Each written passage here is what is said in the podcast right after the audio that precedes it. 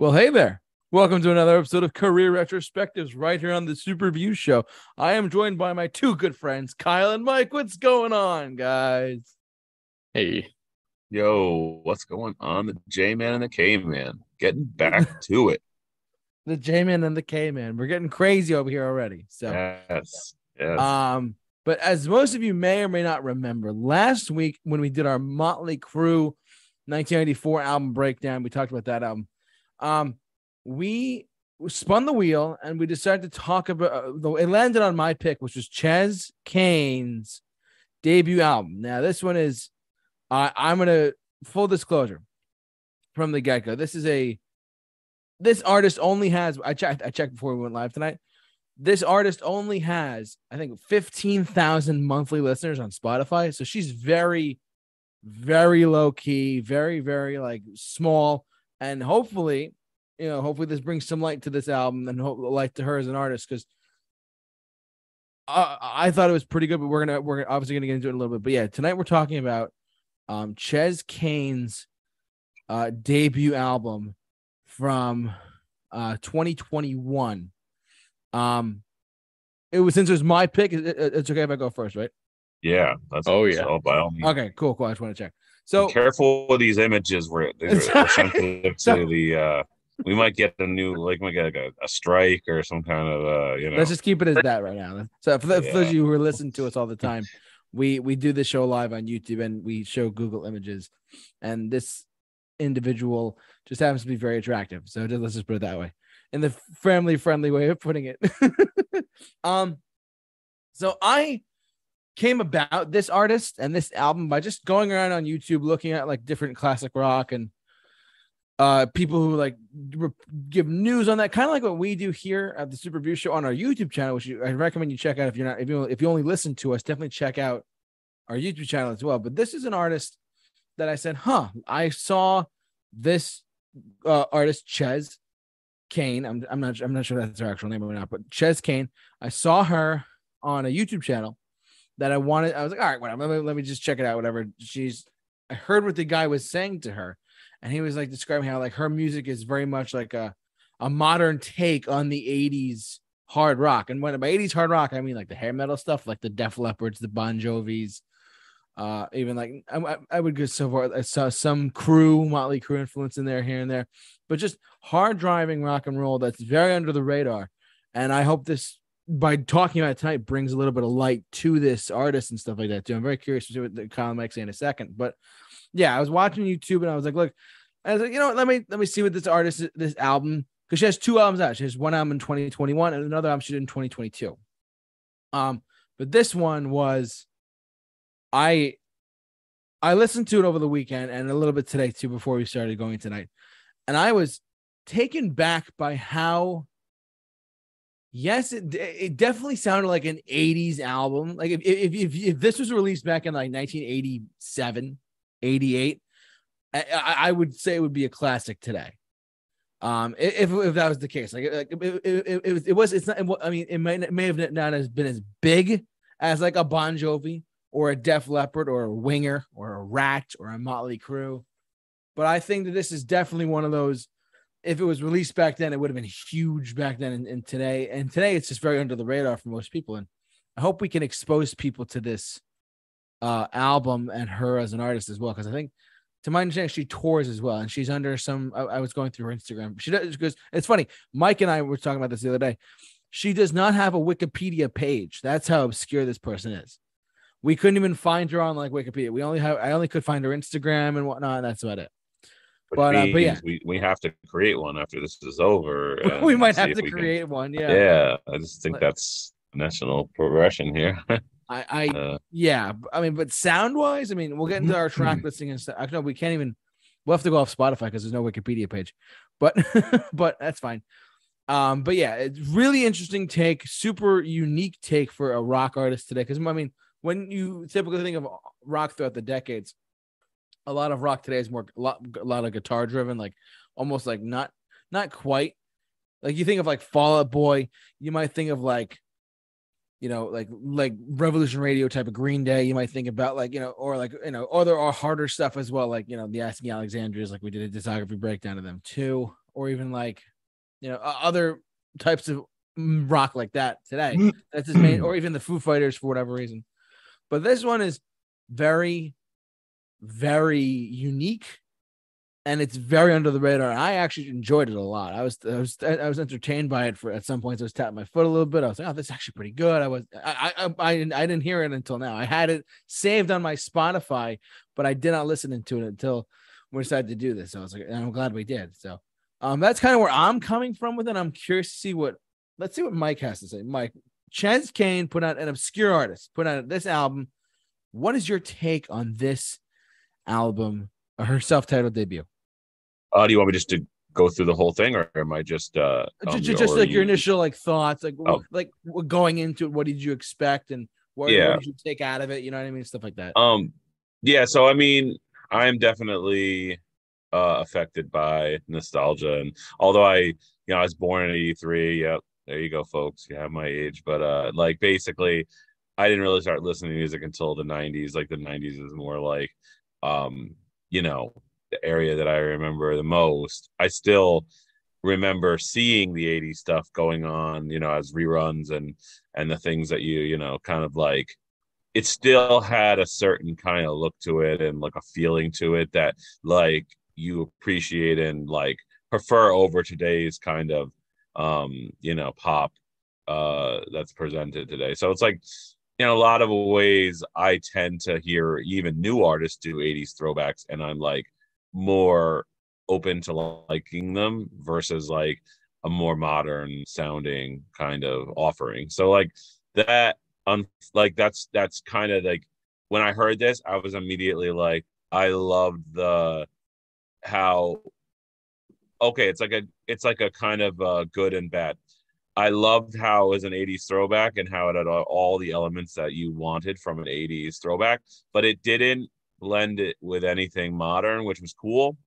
But I do think it didn't take any risks, but it also didn't stray far away from its kind of formula that it was using to kind of capture a lot of the 80s elements, even in the lyrics, like mentioning things directly from the 80s, you know what I mean? Like, or saying things like it feels very much like a big tribute to the 80s in all of its aspects. And there's nothing wrong with that. I do like music that takes a little more risk and maybe blends it with something a little more kind of like, you know, maybe something of today, something of yesterday. But by all means, I'm not hating on those artists who literally keep to a pure 80s throwback sound and don't do anything new within it. Not hating on that, but I definitely was taken by surprise by how unknown and how like definitely like some of these songs I've never even had anybody even reference this album. So yeah, like I was surprised that you picked something that was more obscure than like I figured Kyle and I would be the first to find an artist that we would have to listen to that would have no. Yeah, I mean you well done, sir. Like well done for finding something. Like I know I even said that to you guys. I wanted to do a time where we all just literally went through a list of music and found the most like obscure music that we could get and give some like you know, kind of like recognition to someone or an artist that nobody knows. And like that's even hard for me to find something without any Wikipedia or any even just kind of like any play at all. So yeah, wow, well done. Yeah, this was just really quick before we go to Kyle. This was literally just me going on YouTube and saying, huh, let me look up, like just digging through like a couple YouTube channels, and I was like, huh. And it intrigued me. I was like, oh, it's like it's a 80s throwback album a little bit. And I liked what I heard. But yeah, let's go over to Kyle for a second. Kyle, what do you got going into Chez Kane's debut? So I'm kind of on board with Mike here for the most part, in that I enjoy when things have like a throwback nostalgia sound, you know. Unlike Mike, I was not alive in the 80s. But, you know, I grew up with, you know, my first exposure to music really was 80s music in the car with my parents. So I have a very soft spot for that. You guys know me, you know, I love like that 80s hair metal, glam metal. It's one of my favorite genres out there. So going into this, just by the album cover, I could tell essentially what I was getting into. I do think that it kind of worked to its detriment in a way, in that, like Mike said, there's nothing modern about it other than the production being slightly cleaner than it would have been, you know, like 40 years ago. It just stays a lot of the same sounds throughout the whole thing. Not too much variation in it. I'll get to that when we talk about specific songs. But overall, it's pretty much what I was expecting in a way. It kind of has some of that pop rock aspects, like that 80s more like synth hard pop, like hard pop rock in the first couple tracks there. And then it kind of takes on more of a glam hair metal aspect for the rest of the record. But I mean, that's pretty much where I'm at with it. Like Mike said, I don't want to echo too much. Like, great job picking one that, you know, neither of us have ever heard of. That's pretty hard to do for the three of us here. I think, like Mike said, I think this is the first time this has happened on this channel where it's been an artist that we two of us had absolutely no idea of. So, yeah, thank you. I appreciate that. I'll be here all year, whatever, you know. I kid, but I'm ready to get into track lists if you guys are. I mean, for me, I don't want to give out too much of my initial. So there's no Wikipedia page. We're literally just having to go up the Spotify track listing itself. Like, that's how obscure this artist is. It's like the album itself. There's no, it's right here. Actually, we can pull it up here. I lied. So literally, for those of you listening to us, we're going off a picture on Google because there is no Wikipedia page for this artist at all, which is crazy to begin with. But yeah. I'll read them off and we'll go. Do you want to go together or do you want to go one by one? How do you guys want to do it? We can just do one, the usual. I mean, it's only 10 songs. Yeah, we'll go one by one. All right, cool. All right, so Better Than Love, All of It, Rocket on the Radio, Get on It, Too Late for Love, Defender of the Heart, Ball and Chain, Midnight Rendezvous. Yep, sorry, I'm trying to misread that. Die in the Name of Love and Dead End Street. 10 songs on this album. Let's go one by one. So, Better Than Love. You want to take it first, Kyle?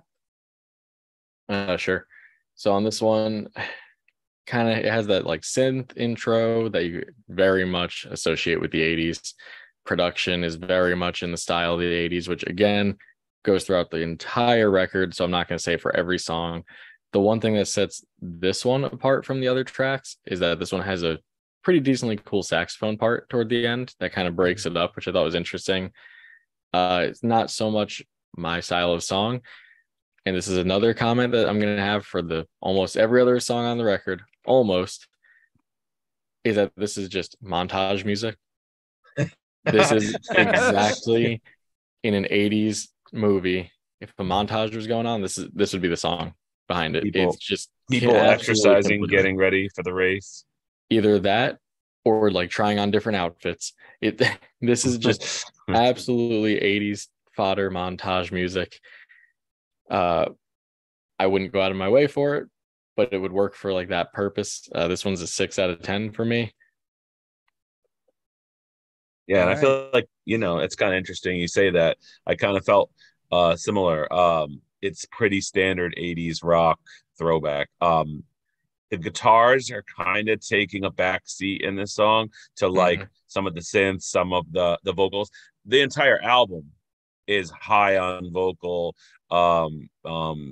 with an exception of obviously some songs that are kind of really jack up the guitars. But for this one, you can definitely tell this is a project that wants to highlight the talent that is delivering kind of the vocal kind of just prowess, which, you know, kudos to this entire album of finding a talent who is able to deliver and not have any kind of a weak kind of, you know, effort in that area. So, yeah, this was like a pretty standard song, nothing too crazy special. The chorus is decent.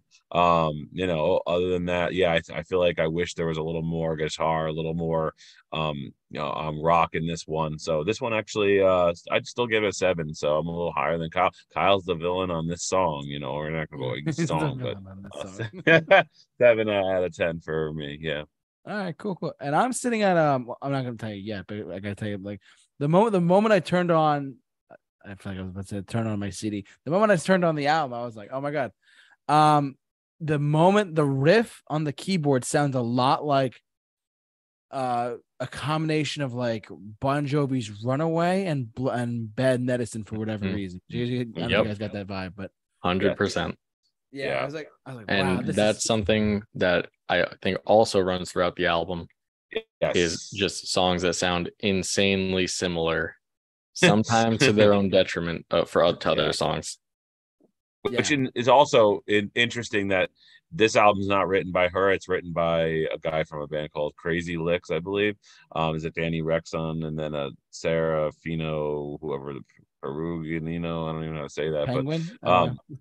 But also, I feel in a lot of ways, there are people who are like kind of behind that kind of, like I said, it's one big tribute to other musical artists, but their own spin, obviously different enough, you know, there where their lawyers don't have to write a letter of, apology, like, but you know. You're using our melody, whatever, right? You're using our chord progression. Well, so what? It's music, whatever. I gotta say, the moment I turned on, I literally thought to myself, is this David Bryan on keyboards from Bon Jovi, or is this like late 80s Queen or whatever? You know what I mean? I literally got that kind of vibe of like that Runaway Bon Jovi vibe, and I was like, all right, now I'm in. Because I love me some Bon Jovi, and I was like, and I've always liked to hear another take on that style, and I liked it a lot. So I'm sitting at like a 7.5 for Better Than Love, the opener. I thought it kicked ass. I thought it was a good start. Then we go down to All of It. You want to go down? You want to go again, Kyle? Or? Yeah, well, let's just keep the same order. Keep it easier. Cool. Let's do that. So this one again has same exact feel to it. But this one has more guitar driven, which is most of the songs on the record from this point out. This has a really cool guitar riff on it. The guitar on this record absolutely kills it. Whoever the guitarist is here does a great job on every track, really. One of the things, and don't get me wrong, she's an absolutely talented vocalist. Great vocalist. This vocal style, not for me. I don't like those like belting vocals. It's the same on almost every track with the same style of vocals, not really enough variation for me. The chorus, I think, could have hit way harder on this one and been a little bit catchier. Yeah. Definitely the weakest part of the song for me was the chorus. I feel like it's trying too hard to be like Def Leppard levels of anthemic here, of just having that big arena sing-along chorus, and it doesn't really reach that limit to me. I do appreciate towards the end there's a really well-done guitar solo thrown in. I appreciate it. I think it fits very well. This one, again, pretty standard. 6 out of 10. Yeah, right, for me, Mike. I actually really, this was one of those songs I just didn't like.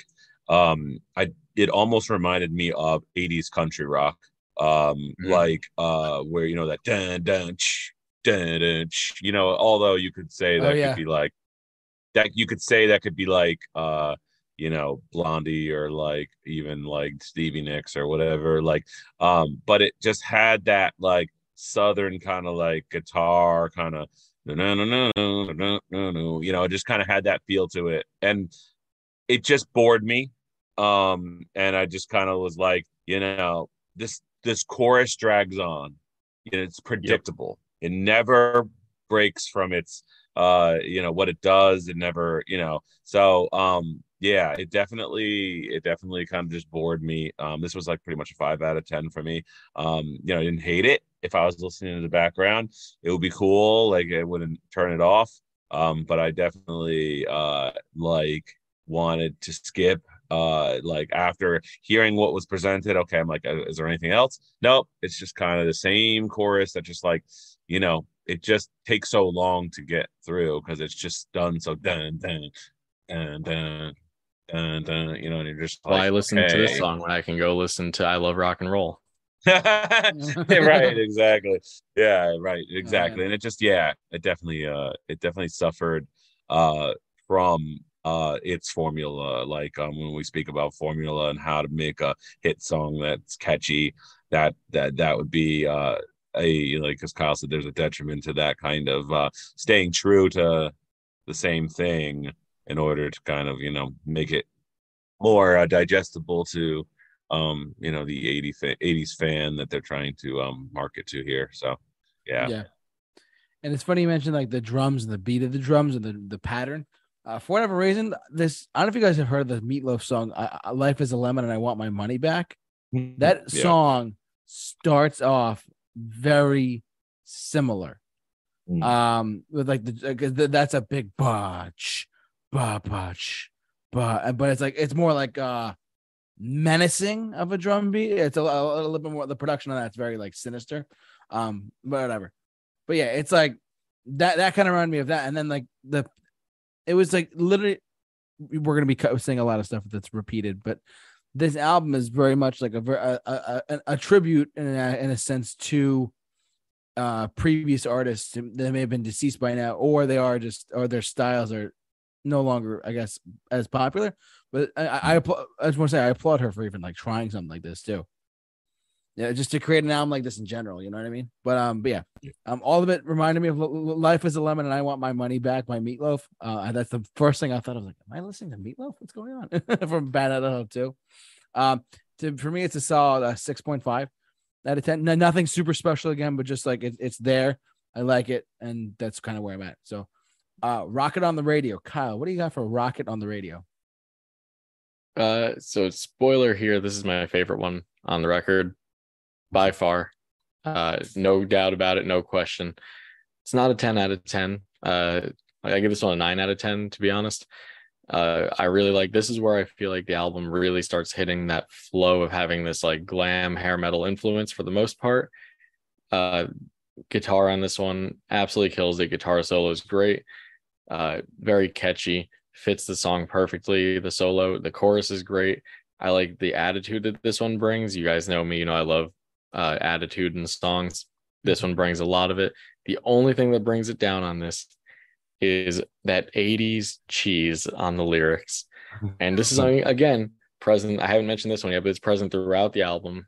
Is this record, and specifically this song, very true to the 80s in that it has the same style of production but a little cleaner, like I said, but it also brings the 80s cheese throughout the entirety of the thing.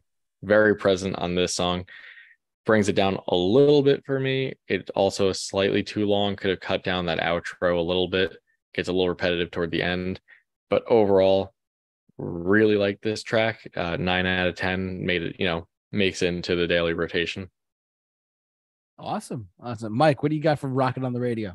Damn you, Kyle. Why do you got to be on the same exact wavelength with me? Something's wrong. So this is like 3 or 4 in a row now, Mike. This is getting ridiculous. Yeah, I know. This was a home run, man. This was a banger. You know, definitely. I love the chorus. The chorus is what really elevates this up. I even watched live performances of it after I saw it. Made a reference to JT about it, which he completely did not even acknowledge because he hadn't listened to the album yet. JT. I was so busy with work. Forgive me, everyone. I know. I just wanted to headbutt you. Like, I wanted to, like, I don't know. What is wrong with you, stupid? Rock on the Radio. Yeah, I was telling him to play it at the K104 thing, but, man, guitar riffs are cool. Can anyone tell me the beginning guitar riff that the song starts out with is really super close to another song? That, you know, that the opening, there's another song that's like, I literally don't know the name, but I could even sing some of the vocals to it along with it. And I don't know what it is, but it drives me nuts because I wanted to reference it in this, to kind of give it a little bit of a crap for using kind of almost an identical opening riff to another song. that's Dude, out there. That's tough because I feel like that happens again. I have to go back and listen to it again, but I feel like it's so many tracks on here that I hear it. I'm like, oh, that's like this song from a few decades ago. It's so close to a lot of songs. But yeah, this is a fun song. Like I said, Kyle said, it's an actual song that I would probably listen to again on an actual playlist in a daily sense, so 9 out of 10 didn't go to a 10 for me because same things Kyle said, some of the cheesy lyrics and also just that ending was they were dragging that on a little bit, trying to kind of create a really I could see it really working well live, repeating the end, versus listening to it. Yeah. So, and I totally see why this is her most popular song on Spotify. Yeah. 100%. It's a fun song. 9 out of 10. Well, it's a 9 out of 10 for me too. Need we say more? It kicks ass. It is awesome. I agree with you guys. It is a little long at some points, but I let that slide for me a little bit, but it's a solid song. I might actually add this into my playlist. Just want to let you guys know. I might have already done that for all you know. Let's see what happens. Great song. Definitely screams the 80s again, but it's strong. And Mike, I'm going to find out what that riff is like. Yeah, it's driving me nuts, man. I can after I ain't going to sing on camera too much, I'm going to sing here right now. No. I'm going to sing to you guys when we get at, I'm literally going to do the mock vocals of what I think it is. And I'm just I feel like I need to go on Soundhound or, and whatever. Soundhound will you whistle something and it'll tell you what song it thinks you're doing. So I think Google has them too. Yeah. So, I mean, that's a good way to figure out what riff or what part. So if we were doing another show, I would have said we swiped right because all three of us agreed on the same thing, which is crazy. But yeah, that's hard.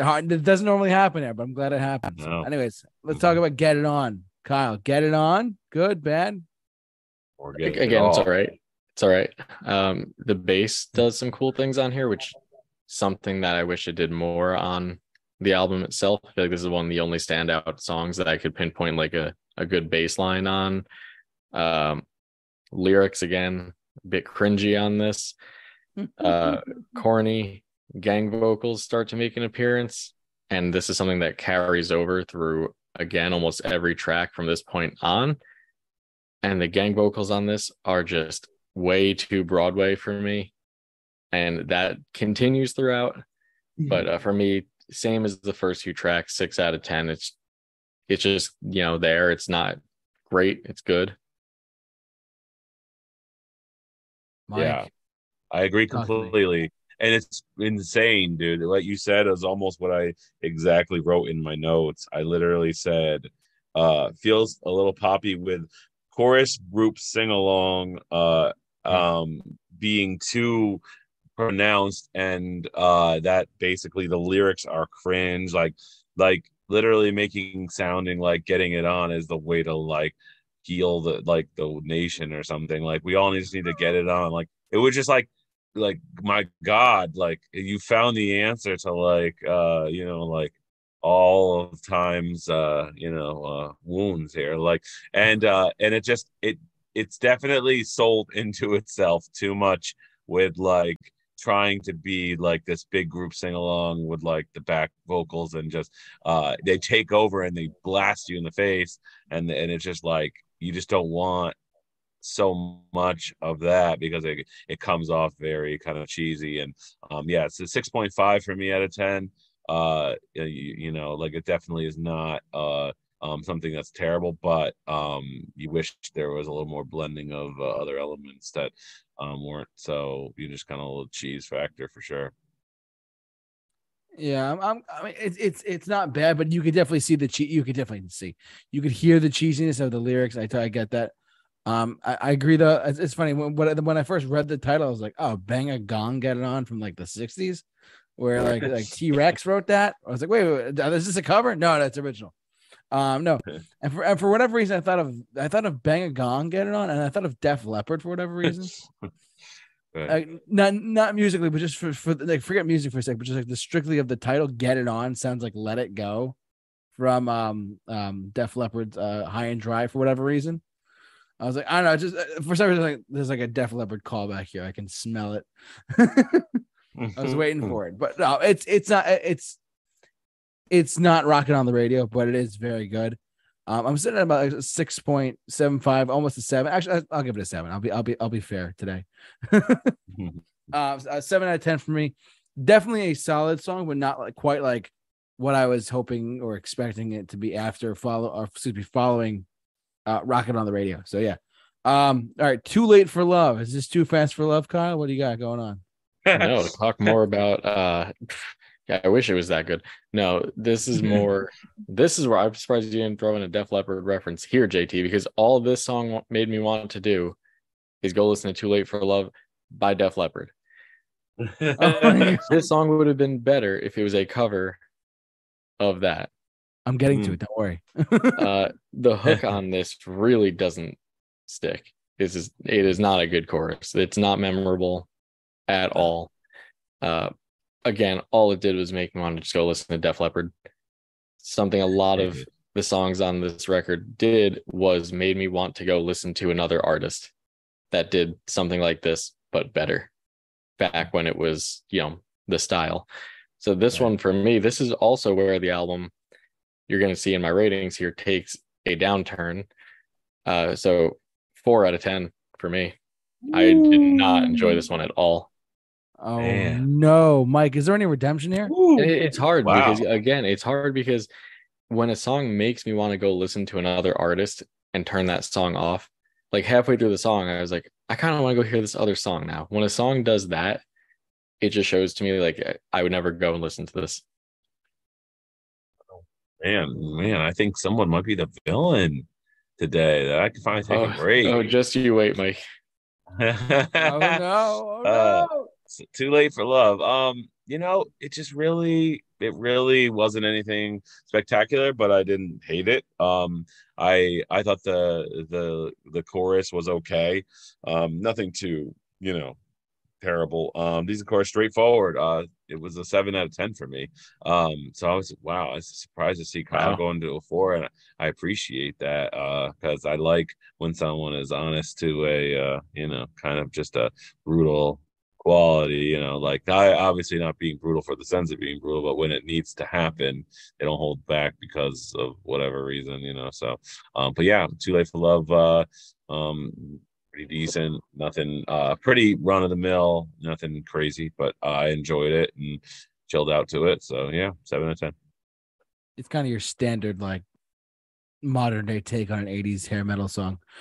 Yeah, sure, yeah, it truly is. Mm-hmm. I'm kind of sitting at like I kind of sitting with Mike on this one, but a little bit lower. I'm sitting at a 6.5. Not because I didn't, mainly because after you know, after Rock on the Radio again, I was like, all right, I'm starting to like lose some interest, not all, but some interest, and I was like, all right, you know, whatever, we'll go from there.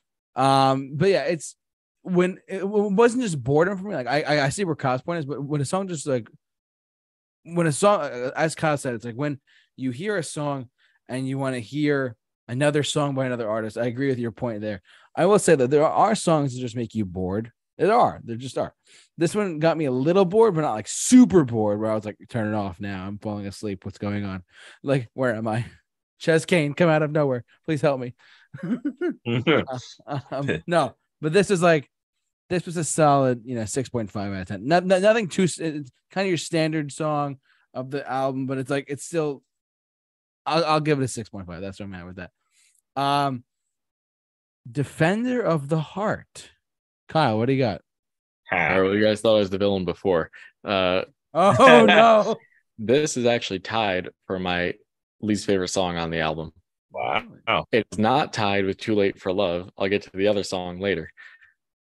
But this one, this is so right here, kind of started with Too Late for Love, but really hit me here is where I really started to get sick of the sound. Mike, you had mentioned this, oh my God, not last week, I guess it was during the Metallica one, where when an album is just so long of the same things, and it's not like this is a super long album, when it's a lot of the same thing with no variation going on, and it's the same sound throughout. Yeah. Some songs just suffer from that album fatigue. And this is where that started really hitting in for me, especially on further listens. This one, it's boring. Not much is happening here. There's the piano tone on this. It sounds like a glockenspiel, bothers the hell out of me. I hate the tone. There's a solo here that this is the one solo on the album that I think feels shoehorned in and doesn't really serve a purpose other than let's throw a solo in here just because it's an 80s inspired rock album. Again, why listen to this when I can go listen to Pat Benatar or Patti Smith or even Blondie or something, you know, like it just sounds so like try hard to be those other artists that it just doesn't work for me. Again, also, it's too late for love. Think about You Look Wonderful Tonight by Eric Clapton.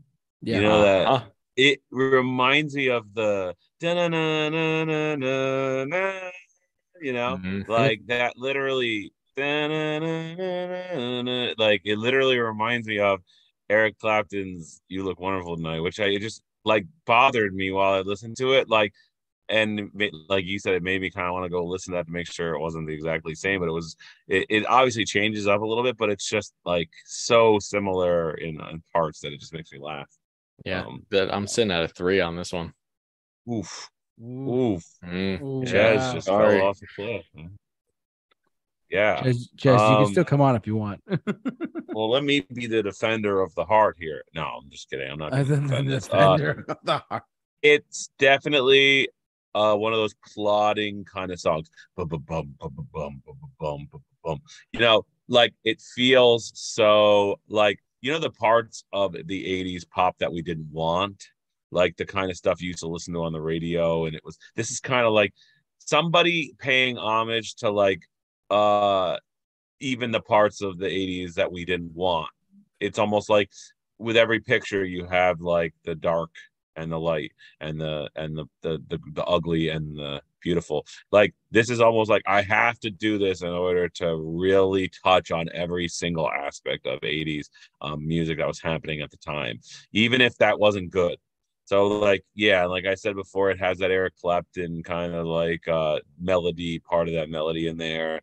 It's plodding, it's sloppy, it's just like, you know, it's not good. It's a 5 out of 10. It's not like I wouldn't go anything lower than that because like if I was listening to this, I wouldn't be like, you know, I like it was just like good background music and you know, it could go lower, but I do appreciate her ability you know, to sing and the fact that it's under. I think a big part of this that it doesn't like I've said in many reviews, the more popular you are, the higher your expectations are. The lower and the less popular you are, the more I'm going to give you a pass on certain things because the expectation and like your requirement to deliver a product that is extremely well polished and good as a debut feel out song. It's a 5 out of 10. If she had put out a previous album and I was rating it up against that or even her 6th album, we would be sitting in a much worse territory, but I'm willing to kind of like ease off on that as kind of like an intro to like, hey, nice work, but do less of this. So yeah, 5 out of 10 for me. See, I'm an equal opportunity harsh reviewer, Mike. Yeah, I go do it, man. You know, oh man, so well, no passes here, JT. Oh man, well listen, I mean, look, defender of the heart, more like defender of the snore. Let's put it that way. It was getting defender of the shart. Defender of the shart. I was getting bored at the last like minute of the song for whatever reason. Like I was listening to it again and again and again. And I was like, wait a second. And as I got to the end of Defender of the Heart, I'm like, why is this letting me like making me want to go to sleep? I'm like, I'm serious, because I was like, it's not. I mean, it's kind of like it's a weird exception of like the song that starts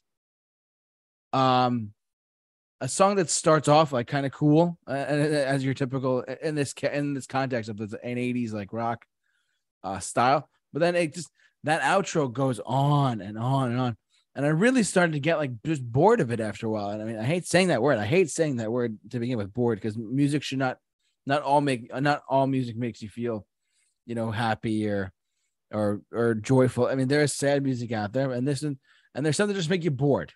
And this one, for whatever reason, just got me going. Like, I almost wanted to skip the last 48 seconds or whatever, and just go to Ball and Chain right after that, because I was like, it's just, for whatever reason, it got to me, and I was like, I was falling asleep a little bit. Like, come on, 48 seconds left. I could go to bed right now. You know what I mean? It's one of those. So, but yeah, I mean, it's weird because like the first half is great. It's a good plus, great. Then it gets slowly progresses into like, all right, what is this? That was my experience with it. I'm gonna give it a solid like 4 or 5 out of 10. I'm gonna give it a 4.5. Excuse me, 4.5. Because it's not like it starts off strong and then it ends kind of weak.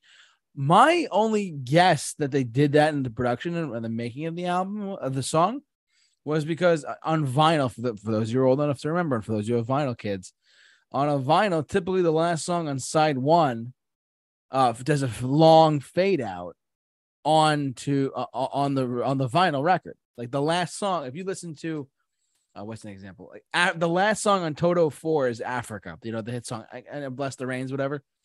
That last song, it was a number one hit, yeah. But that last minute and a half of the song was the ending of the album.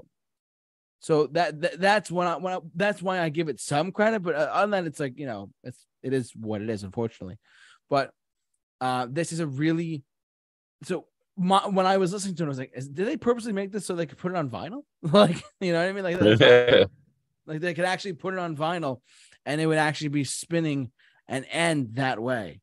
I was like, you know, so I don't know. I feel like that's what they honestly. I feel like that's what they're trying to do. But it's at the end of the day, it's not a strong side one closer, if you know what I mean, in quotation marks there. But yeah, that's just me. I'm sitting at a 4.5, maybe a 5 on a good day. Can we go inverse review here, and you continue on with Ball and Chain, because I'm just curious how back to back, like Fan of the Heart, Ball and Chain. I just want, and then I'll go, and then Kyle just for this one, because I'm just curious what your thoughts were on this one. Without, so you want me to go for Ball and Chain? Then I'm just curious how where you come from on that. So all right, so Ball and Chain for me, it's like, it's kind of like it starts off strong with the way the guitar is, and then it continues on with it as it, kind of like the thing we're repeating ourselves crazy here is there's not much change. There's no like change ups in the songs. And with for Ball and Chain, it's like it's a good song, but there's not too much change up. And the lyrics, I was like the lyrics were like, with a ball, I forgot the melody, but it's like with a ball and chain, you could like do like I don't know, like damage or whatever. Very cheesy lyrics, going back to that theme here from the 80s and whatnot. But I'm at like a 6 for Ball and Chain. Nothing too hectic, nothing too low, nothing too high, nothing too low. I'm saying I'm at a 6 for Ball and Chain. I mean, I'm curious to see why you said let's change it up for a second, but that's where I'm standing at it, as a 6 out of 10. So I just wanted to see if you would like list some of the songs that this ripped off of, and that way I didn't give you the idea by me saying it. So then, so literally, this was a shock to the heart, and heaven is a place on earth. Like literally, ooh, heaven is a place on earth, and shock to the heart. You know, it literally was like a bunch of Bon Jovi songs and heaven is a place on earth put in a blender.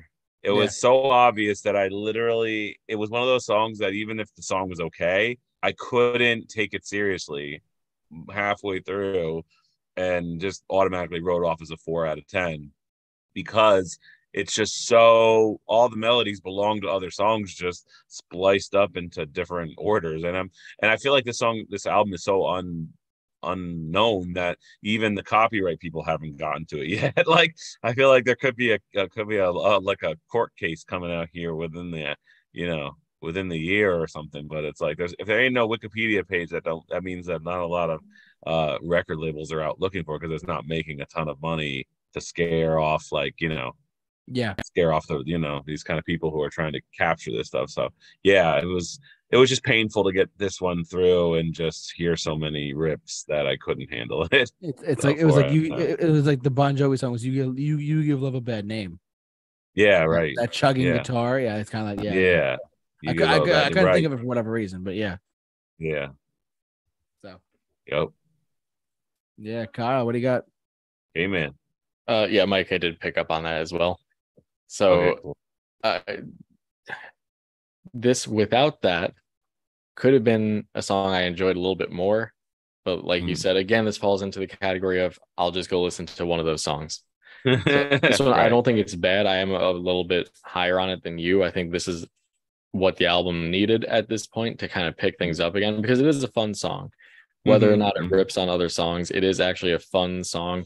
It's nothing too special, but it's enjoyable. It's enjoyable. It's fun. It doesn't hit nearly the high of Rocket on the Radio levels of fun or catchiness, but it does have all the right elements to it.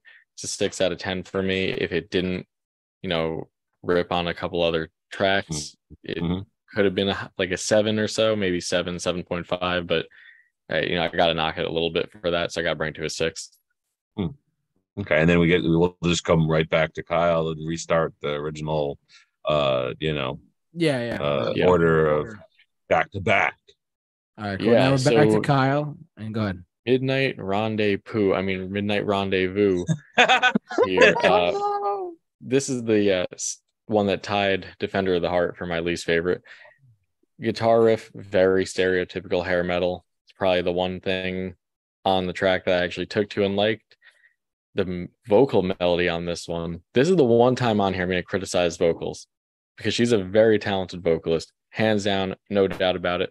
The vocals on this, the singing isn't necessarily the issue. What I draw issue with on this one that bothers me is the vocal melody leaves a lot to be desired, like a lot on this one. It's not memorable at all. Outside of the guitar intro, that's where they lose me on this. And this one wears out its welcome incredibly quickly.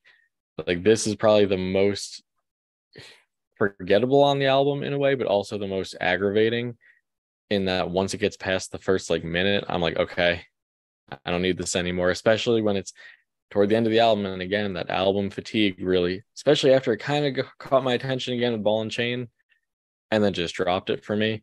So I'm at another 3 on this one. Woo! Sheesh.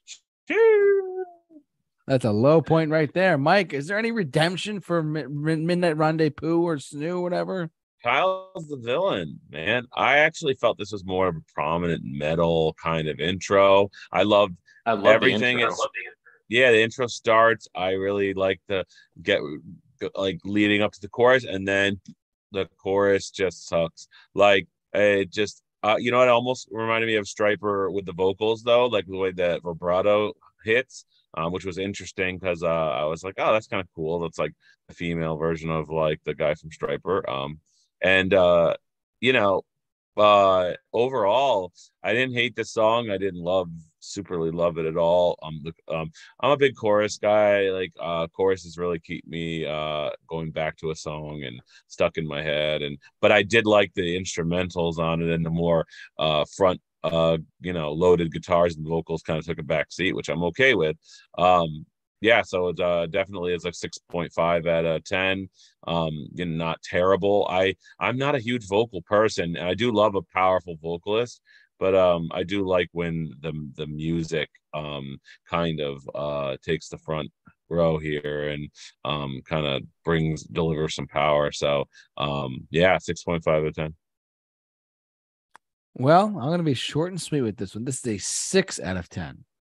Nothing. I'm kind of agreeing with what both you guys are saying, but I'm leaning more towards Mike, only because it wasn't, again, repetition definitely there.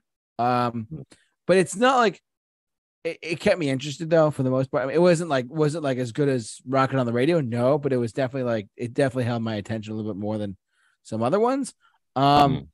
but for whatever reason, I'm not just, that's just what happened. So, but yeah, overall pretty good track. When I go back to it, probably out of all of them, probably not. I would probably go back to the first tracks 1 and 3, Better Than Love and Rockin' on the Radio, more than I would this one. So that's just kind of give you a feel for where I'm at right now. But yeah, 6 out of 10, nothing too special, but nothing too bad in my opinion. Kyle, you can die in the name of love. So musically, I actually don't have much of an issue with this track. However, this is just kind of could be another 6 out of 10 for me. I'm going a little bit lower to a 5, and I'll explain it with this. Musically, it's in that same Ball and Chain, Better Than Love kind of area. It's good. It's just, you know, your standard 80s stuff. It's more of the same. Where I have to dock it even more points is these are my least favorite lyrics on the album. I hate over dramatic lyrics. And these are some of the most over dramatic lyrics I've heard in a long time. Die in the name of love. Oh, it's just so 80s cringe in 2023 that it just annoys the crap out of me. I really didn't like it. It really brought me out of it at 5 out of 10. It's just, I wouldn't turn it off if it was there, but I wouldn't seek it out. I'd probably skip it. Mike, is there any hope? Well, I actually thought this was pretty run of the mill. Like, I mean, it got stuck in my head, that chorus. Not that I loved it. It just was just catchy to the ear. It reminds me of the first song of the album. Like Kyle was saying, it kind of, it's the sound starts to wear out its welcome. It almost feels very mechanically separated, like just very kind of like let's rearrange these pieces and kind of add these elements that are just kind of you hear throughout it, and they don't really add anything or they don't take anything away. They just kind of plod through and yeah. But I mean, other than that, I like the 80s feel to it. A lot of that saves this album for me because the 80s feel to it, like being so unknown and kind of delivering a pure 80s sound, and it doesn't do any kind of like modern thing to it, is like almost a blessing and a curse, because if it did a modern thing and it didn't do it well and it didn't blend it well, it could really hurt it. But if it does the 80s thing and stays true to it, it keeps it at this like 6-7 level. You know what I mean? Like it's like it can never achieve anything higher because it doesn't take a risk, but it never does anything modern and fails to do it, so it doesn't like hurt it. It just stays at this like kind of like flat line, So 6 out of 10, yeah, it just kind of just doesn't kill it, doesn't save it, just kind of delivers the same product that the first song kind of did, you know. So. Mm. For me, when I first read, before I even heard it or looked at it or even listened to it, I actually, for whatever reason, I read the title and I was like, is this a Supremes ripoff with Stop in the Name of Love? I was like, there's no effing way that happened, because that's a great song too. Anyways, it's iconic of its time. But anyways, we did not get a direct ripoff of Stop in the Name of Love, which is a great song, Motown song by the Supremes. Just want to say that. But it's kind of just there. It's kind of, I hate quoting Mike, but it is run of the mill. It really is. It's like, it's not too much of it. It's just kind of where the album kind of like starts to like take a small, like another dip in the road, if you will, another pothole in the road on the pathway there. It's nothing super special. It's kind of just the ninth track on the album. And that's really all it is to me, at least. And I'm sitting at like about a 6 out of 10. I'm agreeing with Mike to a good T on this one specifically. So, but I will say though, I did think it was, when I first read it, I was like, is this a Supremes ripoff? Are they really trying to rip off the Supremes to some extent? But clearly they weren't. So it's okay. It's all good. You can stop in the name of love anytime you want. Anyways, last track on the album. Thank you so much for sticking along with us, everyone. Dead End Street. Kyle, the closer. It's the most epic song on the album, right? Mm-hmm. It's not my least favorite song on the album, but it made me the most mad of anything on the album. Now, let me explain that, because musically, it's fine. It's just fine. It's more of whatever. But this is the most, like, try-hard album closer, to the point where it's like whoever produced this and wrote it. We're in a room and we're just like, well, let's just pull out a bunch of albums from the mid to late 80s. How did they end their albums? Perfect. Let's do exactly that. And that's what happened here. It's nothing exciting. I just wanted it to be over at this point. Again, no disrespect to her. I appreciate what she's doing. I respect it. But at this point, that fatigue just really hit. And when I heard that it was this stereotypical album closer, where it just tries to be this kind of dramatic or like slower type of finish with the exact same elements you would expect, it bothered me a lot. Just because, I'll get into it when I talk about my whole wrap up. But 4 out of 10 here made me actually mad when I heard what it was turning into.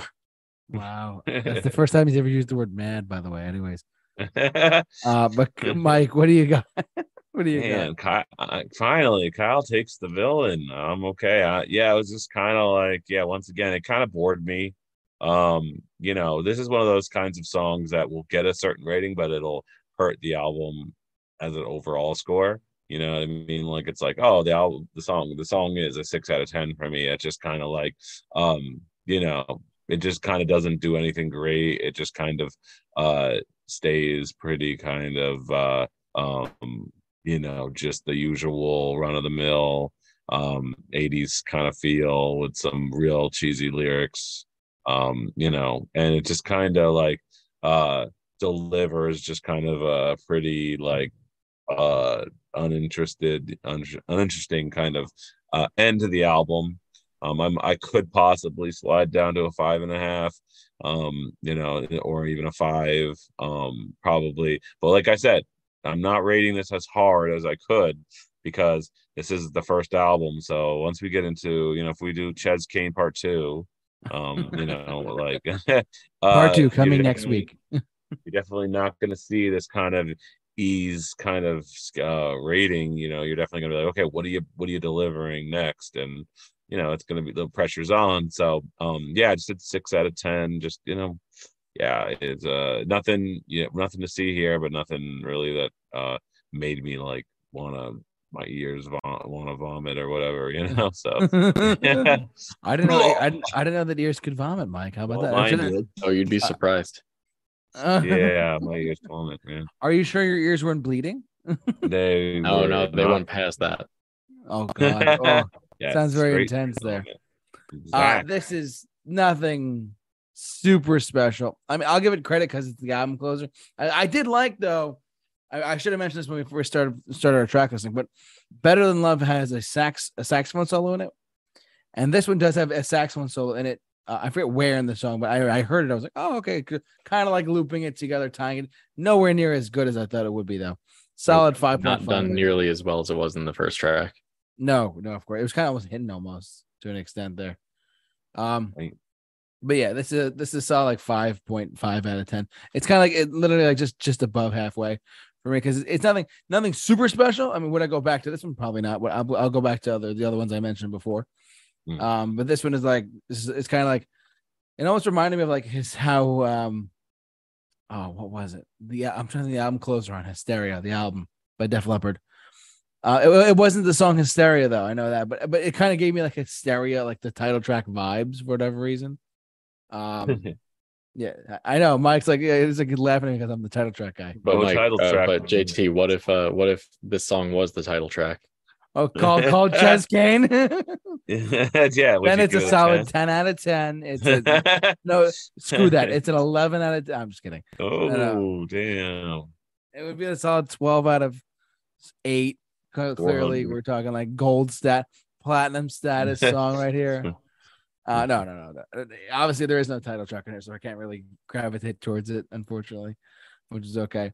But it's a decent closer. It's not like a super memorable one, but it's decent for what it is. It's just a 5.5 out of 10.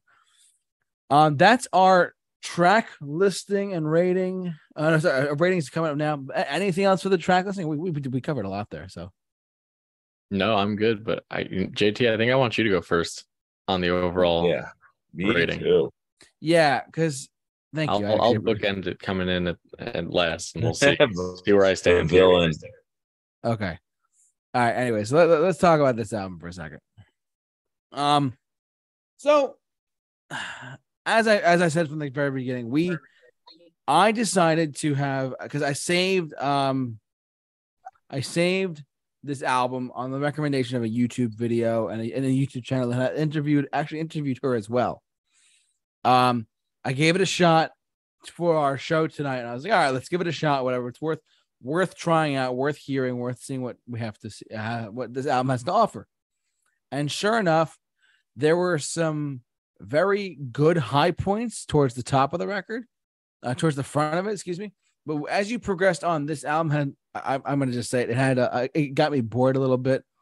At some points, I was like, oh, here's that 80s synth again, or that keyboard or whatever. Here's that guitar riff again. I was kind of, so I'm at a mild 6.5 out of 10 for the whole album, because it's I wanted to give it a shot. I never listened to it until I didn't save it on my Spotify for like ever, but I just never listened to it. So finally listening to it and actually giving it a shot, I'm giving it a solid 6.5 out of 10. I will say, though, in its defense, so it is a fresh take. I would make the argument it's nice to hear a modern, quote unquote, modern rock album of that style, like a throwback, but a modern take with modern production of 80s styles. You know what I mean?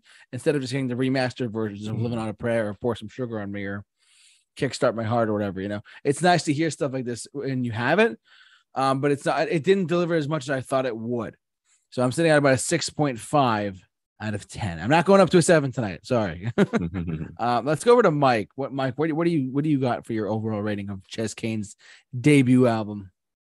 Yeah, like I said before, there's some the way I do my album ratings is the overall score gets hurt by certain aspects. One of the, you know, we got to take some points off for is just the kind of sounds the same throughout the whole album and doesn't really kind of differentiate a lot of songs from each other.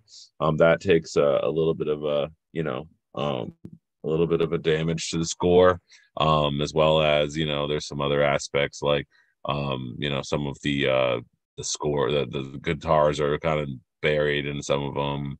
Some of it feels very kind of like it rips off. And that's the other negative part of it is it rips off a lot of melodies and other songs that just kind of can't forget.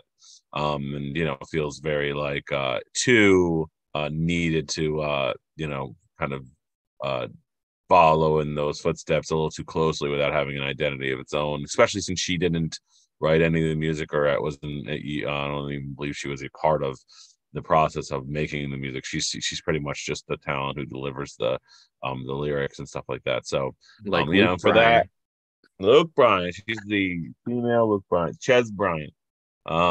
So just be in the vein of that, it's a 6 out of 10 for me. You know, I could even fluctuate to a 5 out of 10 being, but like I said, this is going to be a little bit easier because, you know, it's a debut album, and, you know, we get into the Power Zone. I think that's her next album, I believe. I don't know if anybody looked into that, but I was looking through the next album. I actually listened to one of the songs on YouTube, and it wasn't anything special, but it definitely will be rated harder as like, you know, second effort and learning from your mistakes, developing your sound, kind of fine tuning, polishing the different aspects, you know, gaining an identity. Those are all the things that you're expected to kind of move forward with. And, you know, whether you do that or not remains to be seen, but yeah, 6 out of 10. Cool. And Kyle. All right. Hey, man. I'm going to rant a bit for a minute here. So this album is trying so hard to be 80s to very much its own detriment. Like right out the gate, it starts first 3 tracks. I'm like, okay, you know, Rock It on the Radio, absolutely great song. No doubt about it. Totally respect her as a vocalist. She, you know, on vocals, she kills it.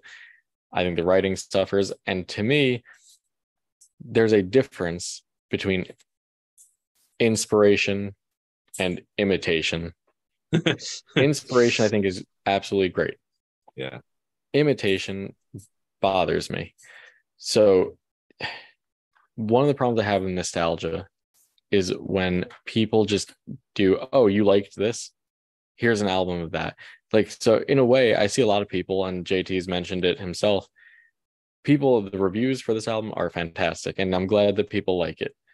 I really am. But for me, I disagree with everyone that it is a modern take on the 80s. I don't think it's modern at all.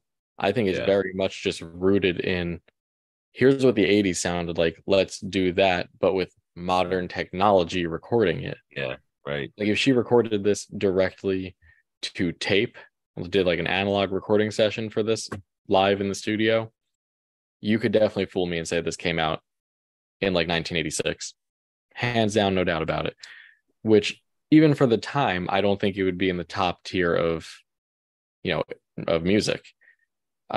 So many of the songs just hit, and I hear remnants of songs from decades ago, or like blatantly not even taking inspiration from, but almost trying to imitate another artist. And I don't think that's her. I think that's on, you know, whoever wrote the songs. If she didn't write them, I can't fault her for that. But it just makes me Crazy Licks. It just makes me go, yeah, whoever that is, just makes me go, I want to go listen to that other artist. Like there are certain points where I'm like, I'll go listen to Runaway by Bon Jovi. Yeah. That's this song, but done better. Too Late, you know, mostly in the name and the lyrics here, but Too Late for Love. It made me want to go listen to Too Late for Love by Def Leppard. And this just was a recurring theme throughout this. So for me, again, inspiration, not imitation.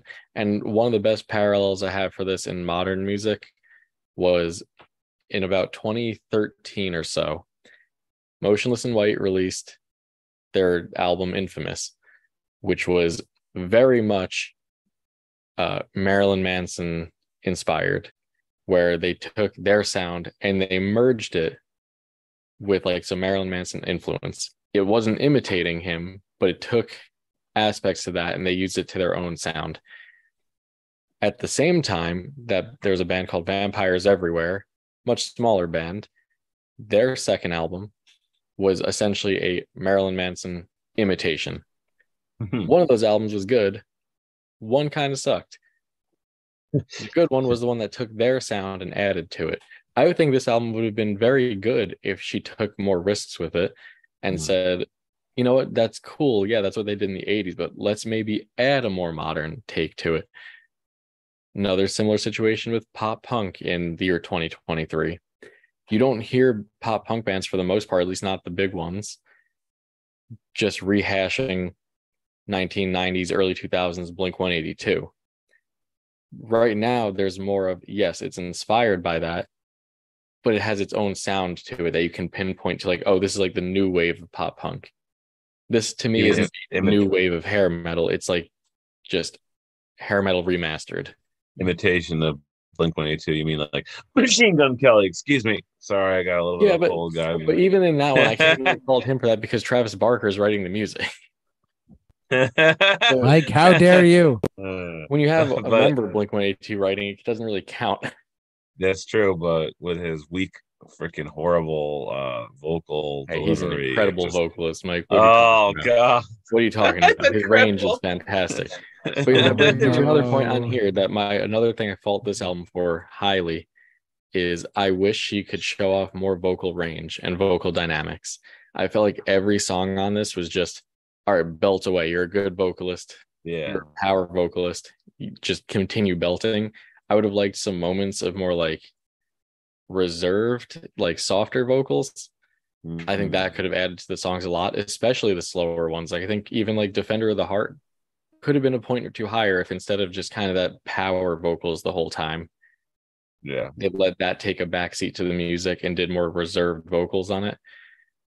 But again, highly respect her. She has a great voice. I think I might enjoy her stuff if she actually, you know, kind of changes it up a bit and introduces more modern aspects. And this is coming from someone that is a huge fan of 80s music. So I've actually started doing what Mike does in the ratings, in that my score of just the songs combined here, the average score on this is like a 5.25. But I can't let a song, an outlier like Rocket on the Radio, jack the score up that much. It is so much higher than the others that I, as an album experience, I got to give it a 4.5. When I have an album that a little bit more than halfway through it, I start to just get fatigued and just be like, all right, I've heard this. It keeps going. When's it going to be over? Especially when I get to that last track and then it's just that stereotypical closer. Like it just sounds like the producers of this, and not just that song, but the whole record, were just like, how do we write an 80s album? What did this sound like? Let's just dartboard. Boom. We'll put that song on here. Yep. Dartboard. Oh, we'll put that song on here. We'll be inspired by Def Leppard for this one, Bon Jovi for this one, Blondie for this one. Yep. And to me, I just want more of their own personality coming through rather than other artists from years gone by. Same thing. I can kind of see. I understand why the reviews for this are so good. I totally get it. But on the other hand, I totally get why she's not as popular as she probably should be, in that people will just probably do what we're talking about and be like, oh yeah, that reminds me of this, and then go listen to that. I don't know though. I think if it's today's generation, they're just going to suck this up and go, yeah, man, like it's the 80s as we can't remember it. I don't think today's generation will even find this. Yeah, well, most of the today's generation only finds the 80s stuff through soundtracks of like Netflix shows that haven't taken place in the 80s. And if you look at all the people who are covering it, it's mostly metal magazines like those. Yes. Which is interesting because like there's a big kind of attraction to the artists through like Metal Review, Metal Pit, Metal Planet, Rock Pit, like Metal Express.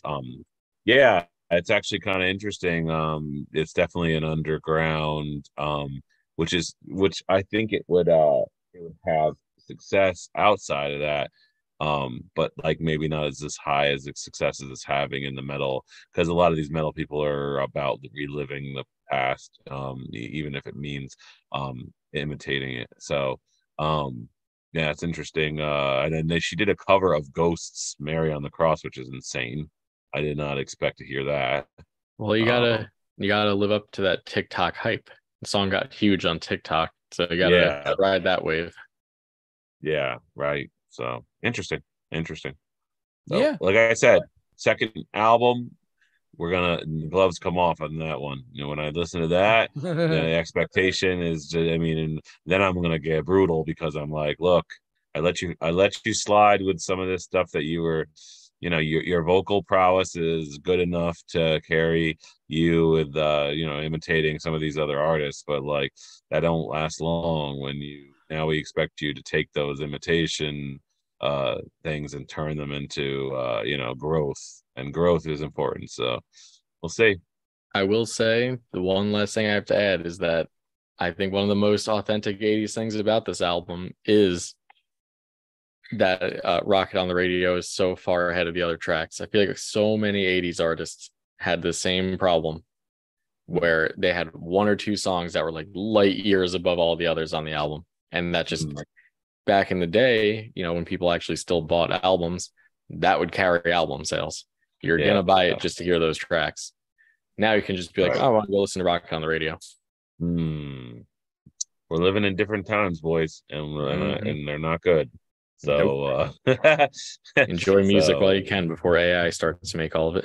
Exactly. Yeah, ChatGPT is going to take over. So. Excuse me, what? ChatGPT. Yeah. Chat JT taking over. Yeah, I'm taking over the internet, guys. Just letting you know. JT, yeah. Chat JT. Anything else for this album, guys, before we wrap it up? Well, yeah. No, are we spinning the wheel today? Spinning the wheel? Yeah. Yeah, give me one sec. Let me just do this for you. There you go. Yeah, right. Your background reminds me, Kyle, of that chip brand, Vermont. What was it? Vermont? No, I can't remember the name of the chip brand, but it had that look to it. It's gonna come to me. All right, now we're spinning the wheel for Kyle, and we're gonna pick out next week's album. Kyle, what? Spinning the wheel. He's spinning it. That's all.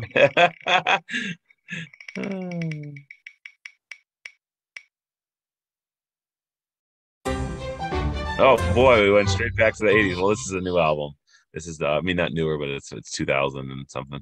2000 and was it Europe's what? Europe's I can't remember the title of my own album. It's so small. All I know is it's the 2000. I think it's 2007. Okay. Yeah. I'll look it up. It's yeah. I forget the title of it on the fly. I think it's I got you, Mike. Hold on. Yeah. Save me. I'm looking at the discography. Extra Start from the Dark. Start from the dark. That's from 2004. So wow. Interesting. 2004. Okay. Interesting pick, Mike. Yeah. Yeah. Start from the Dark. Yeah. Well, listen, that's going to do it for us, guys. Thanks so much for watching, listening, however you enjoyed us tonight. Very interesting pick, very interesting reviews. Hopefully you enjoyed it as well. I want to thank the two gentlemen for doing this as always with me, Kyle and Mike. Thank you again. I appreciate you both here. Like, my brothers in arms over here. And if you like what you've seen here, don't forget to like, comment, and subscribe to our YouTube channel. And don't forget to follow our social media pages as well. Simply at The Super Review Show. Like us on Facebook. Follow us on Twitter and Instagram as well. Simply at The Super Review Show. But thanks so much for watching us.